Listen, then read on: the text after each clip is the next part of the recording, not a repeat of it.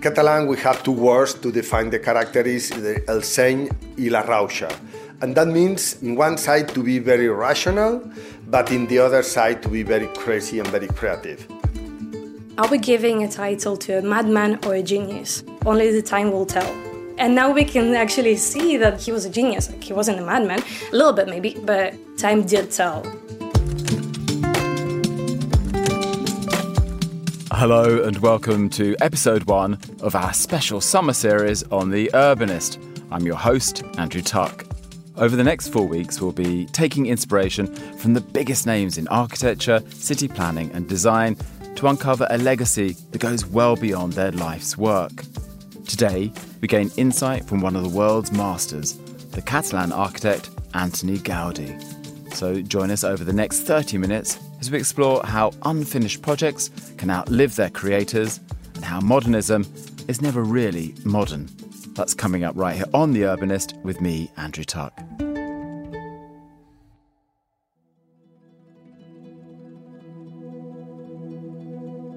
We head to sunny Barcelona for this episode to take a look at the distinctive Catalan blend of innovation and nature within the built environment, as well as the importance of passing on knowledge. First, though, we need some background on our muse for this first episode with today's guide, Sofia Abramchuk. One of the things when you come to Barcelona is you notice Gaudi, you see Gaudi's architecture, you see his buildings, and you fall in love. So for me, that was a love affair that has been lasting for the last seven, eight years.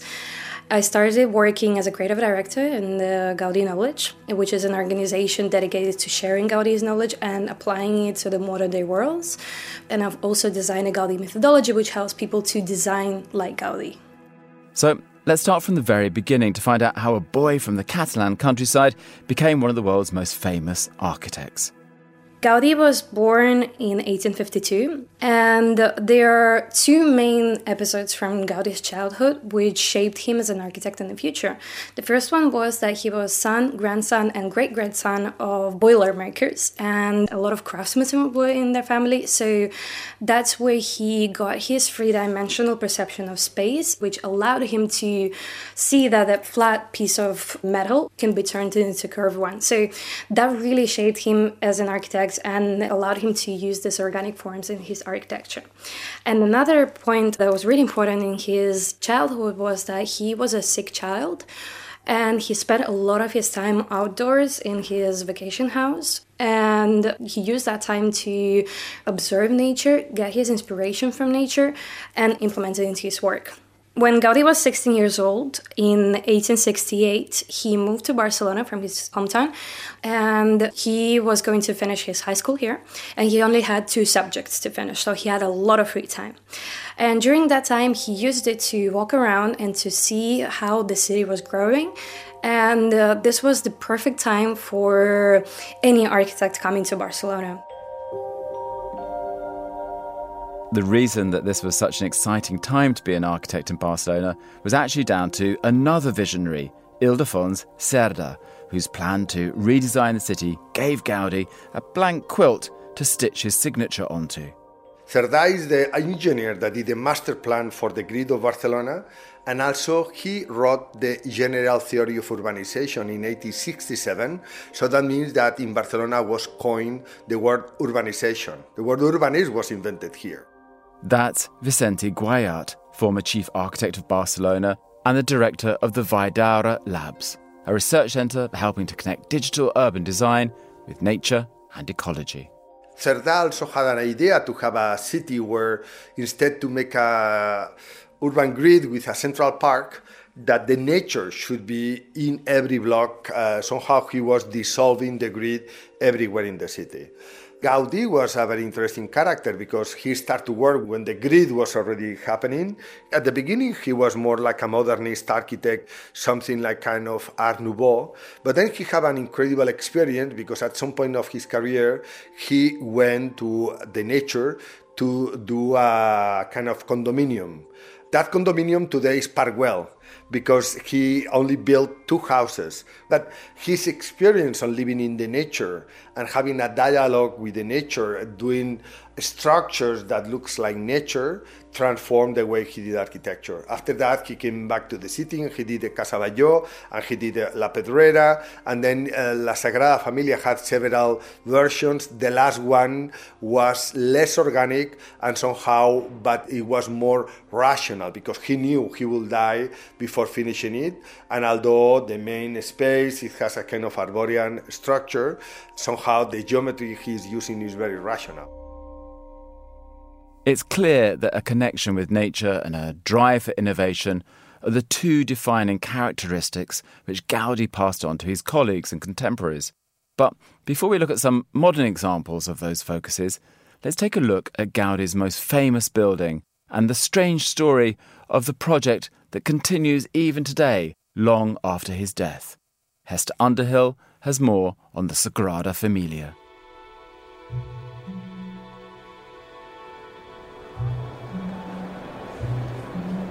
As anyone who's seen the Sagrada Familia knows, it's quite unlike any other building, and therefore almost impossible to describe.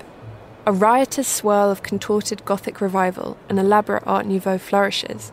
The basilica consists of a series of tapering spires that spiral above a vast five aisled nave, an iconic example of Catalan modernism at its most eccentric. Architect Antoni Gaudi's boundary pushing idiosyncratic design features three ornately detailed facades each alive with allegorical carvings depicting a different phase in Jesus' life. But what's perhaps most remarkable about the Sagrada Familia is that even after 140 years of construction, it's still unfinished. Work is slated to be done by 2026, the centenary of Gaudi's death, and when completed, it will have taken seven times longer to build than the Great Pyramid at Giza. Even while designing the building, Gaudi was well aware that it wouldn't be completed during his lifetime. This meant that when he was killed in a tram accident at the age of 73, detailed drawings, models, and plans were already prepared for the completion of the church, roughly only a quarter of which was finished. For years, he had worried that the project would stop after his death, so decided to start on the church's external features before the central nave was built, as he feared that once people could actually enter to worship, enthusiasm for an elaborate exterior would soon run out. Following Gaudi's death in 1926, Domènec Sugranyes i Gras, one of Gaudi's most faithful disciples, assumed the main role of architect. Despite some stalling during the Spanish Civil War and the pandemic, the Sagrada Familia has been under construction ever since. But even with today's advanced technology, skilled architects and engineers are finding it challenging to decipher and bring to life the complex geometric shapes that compose what is going to be the tallest church in the world at a whopping height of 173 metres. Today, it's New Zealander Mark Burry who's heading up the project as the Sagrada Familia's lead architect. He's been working on the construction since 1979 and was first employed as an architectural researcher, restoring Gaudi's original models that were damaged when the workshop was set on fire during the Civil War. Over the past 40 years, Burry has been steering the project through some impressive technological advances. For example, the computer aided design program used for most architectural projects were not suited to the complexity of the Sagrada Familia. So Burry turned to aeronautical engineering technology and adapted the software that's now used. Thanks to these advances, construction is now able to proceed at a much faster pace. But Gaudi, who was buried in the crypt, never saw the project as one that should be rushed. My client, Gaudi reportedly said, referring to God, is not in a hurry.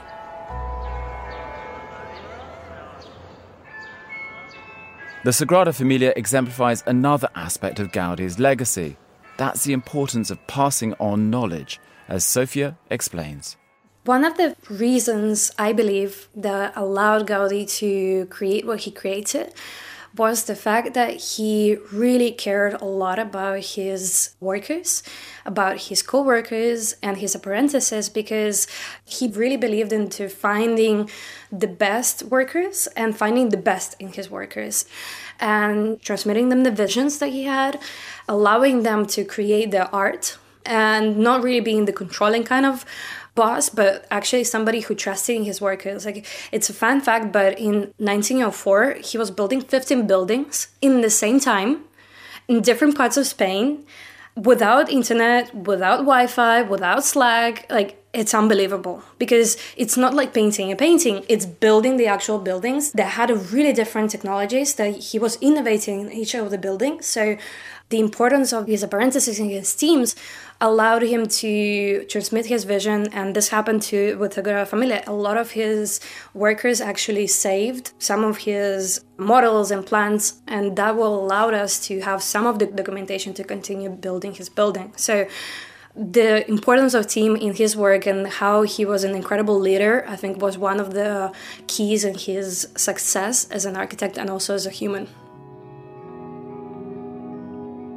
That encouragement of collective knowledge is something that still lives on for architects in Barcelona today. Here's Vicente Guallart again. Many times I say that I, I was lucky because I studied in a very bad school of architecture. And that's why I was traveling a lot, and I wanted always to create a place where we could create freedom. So what we do here is we give tools, we give few rules, and we give a lot of freedom to our students. And then with that and creating a community, you can do anything that you want. And really, the people living here, we have now 20 students from 12 countries, and there is a very deep engagement from them. We are creating some new kind of supermen, We're students of architecture that know how to design, but also how to harvest the timber from the forest, how to produce food, how to make energy, how to do self sufficient buildings, and so on. So, we want them to come back to their countries and to make their own revolution. And if we can, we'll help them. We need people with another kind of education that can do radical ecological buildings. And this is what we are doing here. So we feel that we have a mission that is is to teach people but also to transform these ideas into reality. And this is something very Catalan. Catalan modernism basically is one of the ways of calling the modernism that we know generally. Like in France, it was called Art Nouveau, and here it was Catalan modernism because it started by trying to bring back the glory of Catalan culture and architecture. The main elements of it were curved lines, a lot of use of details and uh, decoration, a lot of inspiration from nature and natural motifs, which is everything that was in Work. And how Catalan modernism relates to Gaudi is in a way that he started as a Catalan modernism, but he evolved into his own style, which we can call naturalist architecture or nature inspired architecture if you look at his stages of his work, you can really see the inspiration in the beginning of the modernism and see how he experimented a lot of different styles.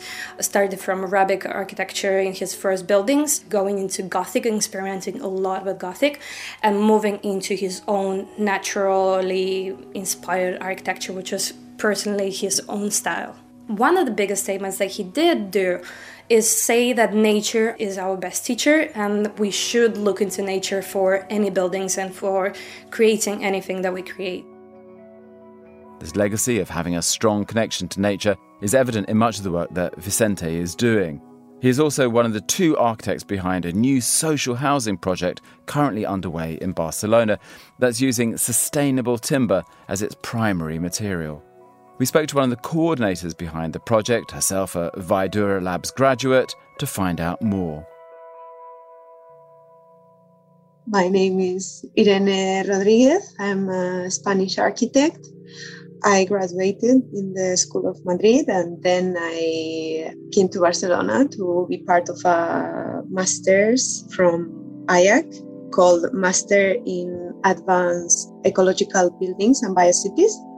This project is part of an emblematic initiative from the municipality of Barcelona, in which they released a competition where one of the main characteristics of the winning proposal that would give it more points would be carbon emissions.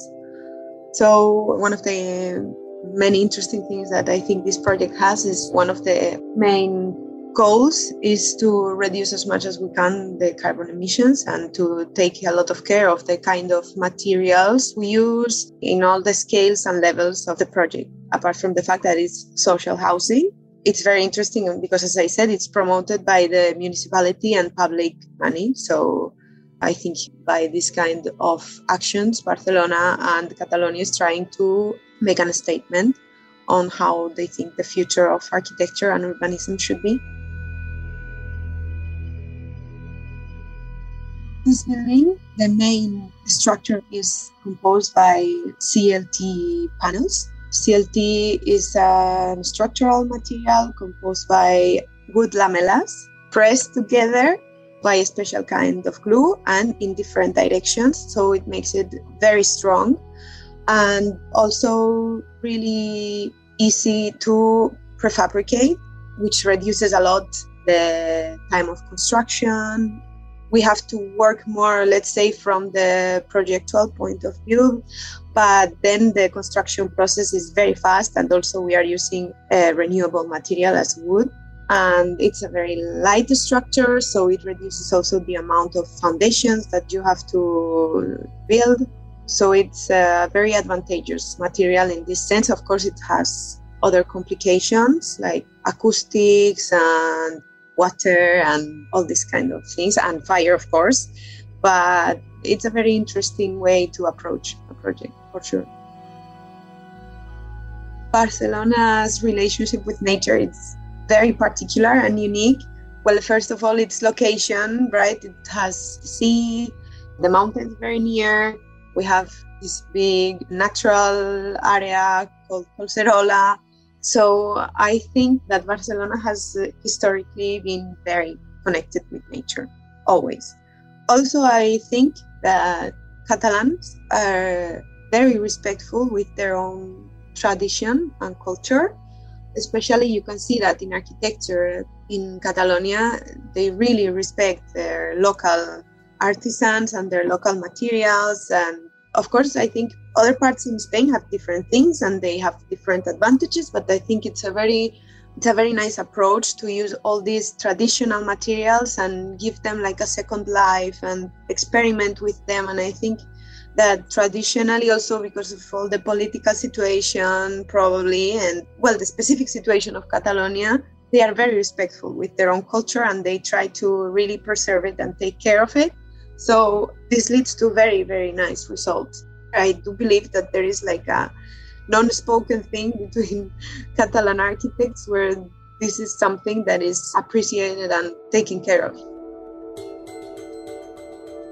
We have had so many meetings with the municipality, with the clients, and everyone seems very willing just to at least to listen. You know, of course, then they are very aware of the complications, the money, but they are always very proactive in proposing ways to make it work for all the parties to agree and to be, let's say, satisfied. So I don't know. In general, it has been a really pleasant process in every way because every part of the team, municipality, the constructor, everyone is always trying to push forward this project. We never feel that there is a big fight in anything. It's always a dialogue. And I think really in the municipality in Catalonia, they have a lot of dialogue. I think this is very important.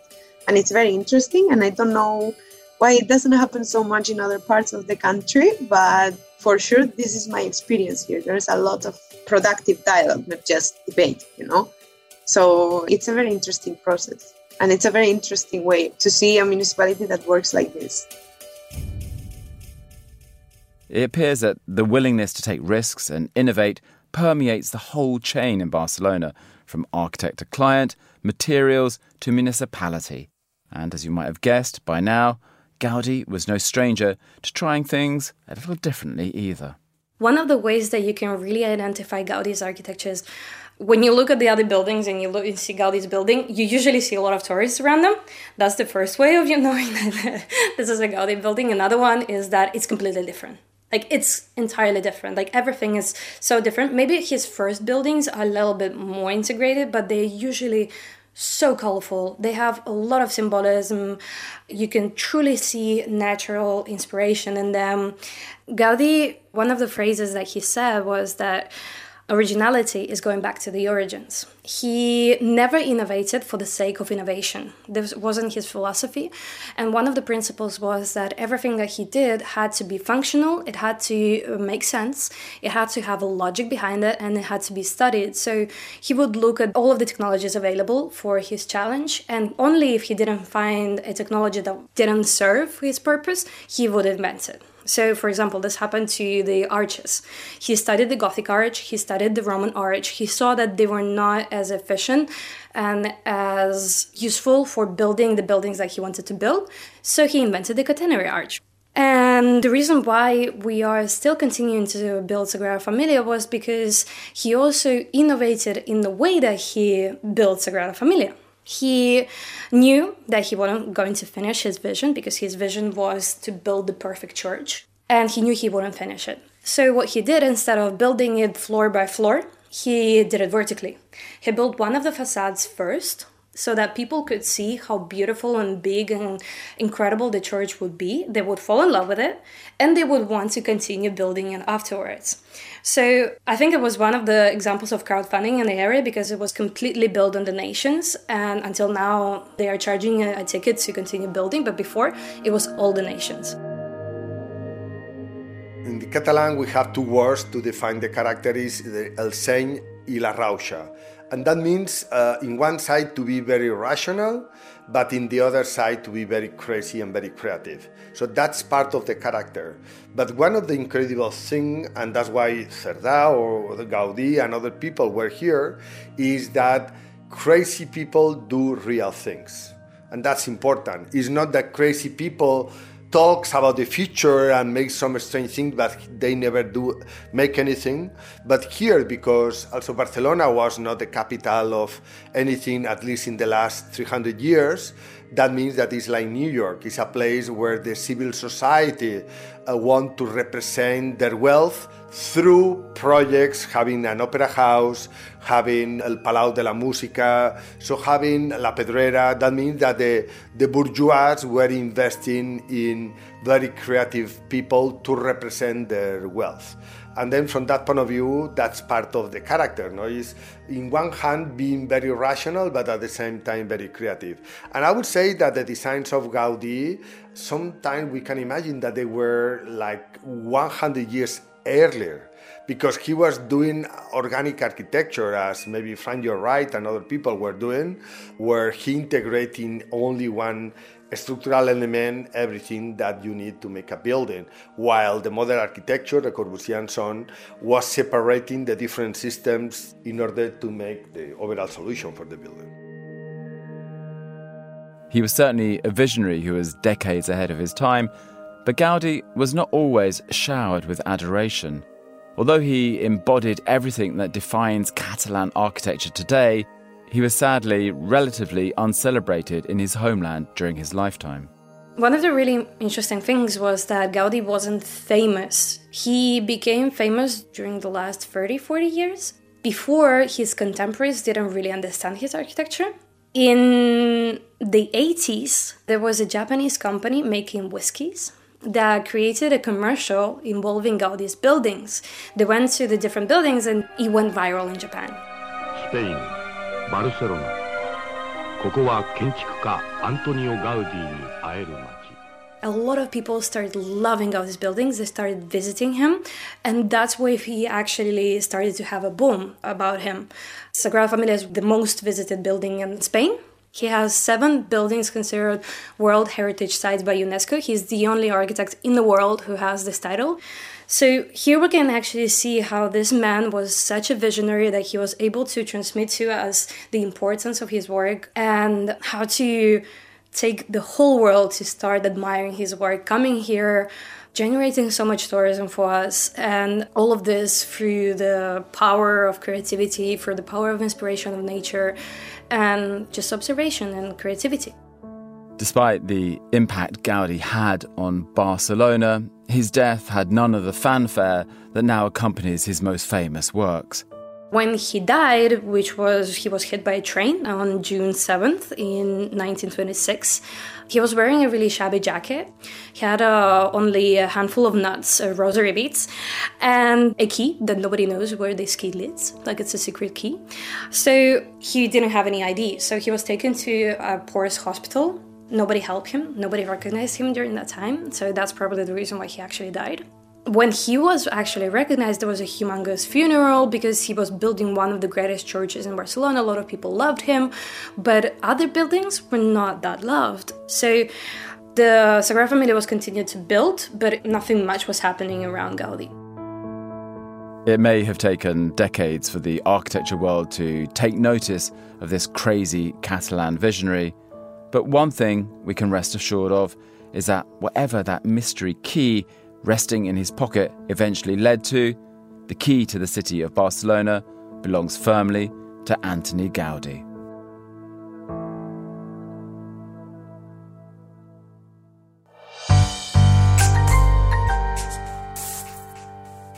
And that's all for episode one of our special summer series here on The Urbanist. My thanks to Sofia Abramchuk, Hester Underhill, Vicente Guallart, and Irene Rodriguez for joining us here today.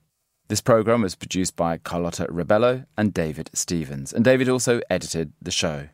Head over to Apple Podcasts, Spotify, or monocle.com to subscribe and ensure you hear the next installment of our series.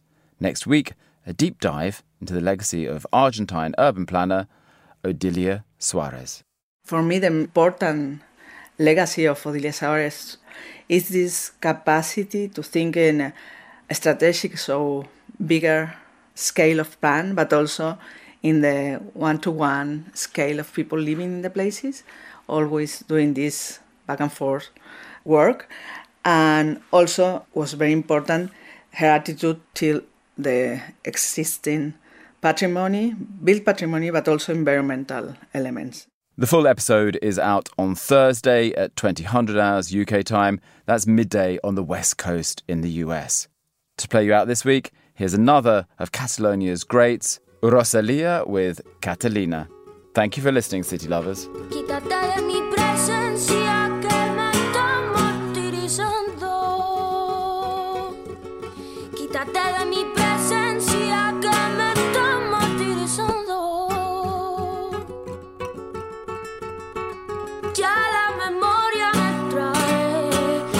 que te fianzó. Ya la memoria me trae cosas que.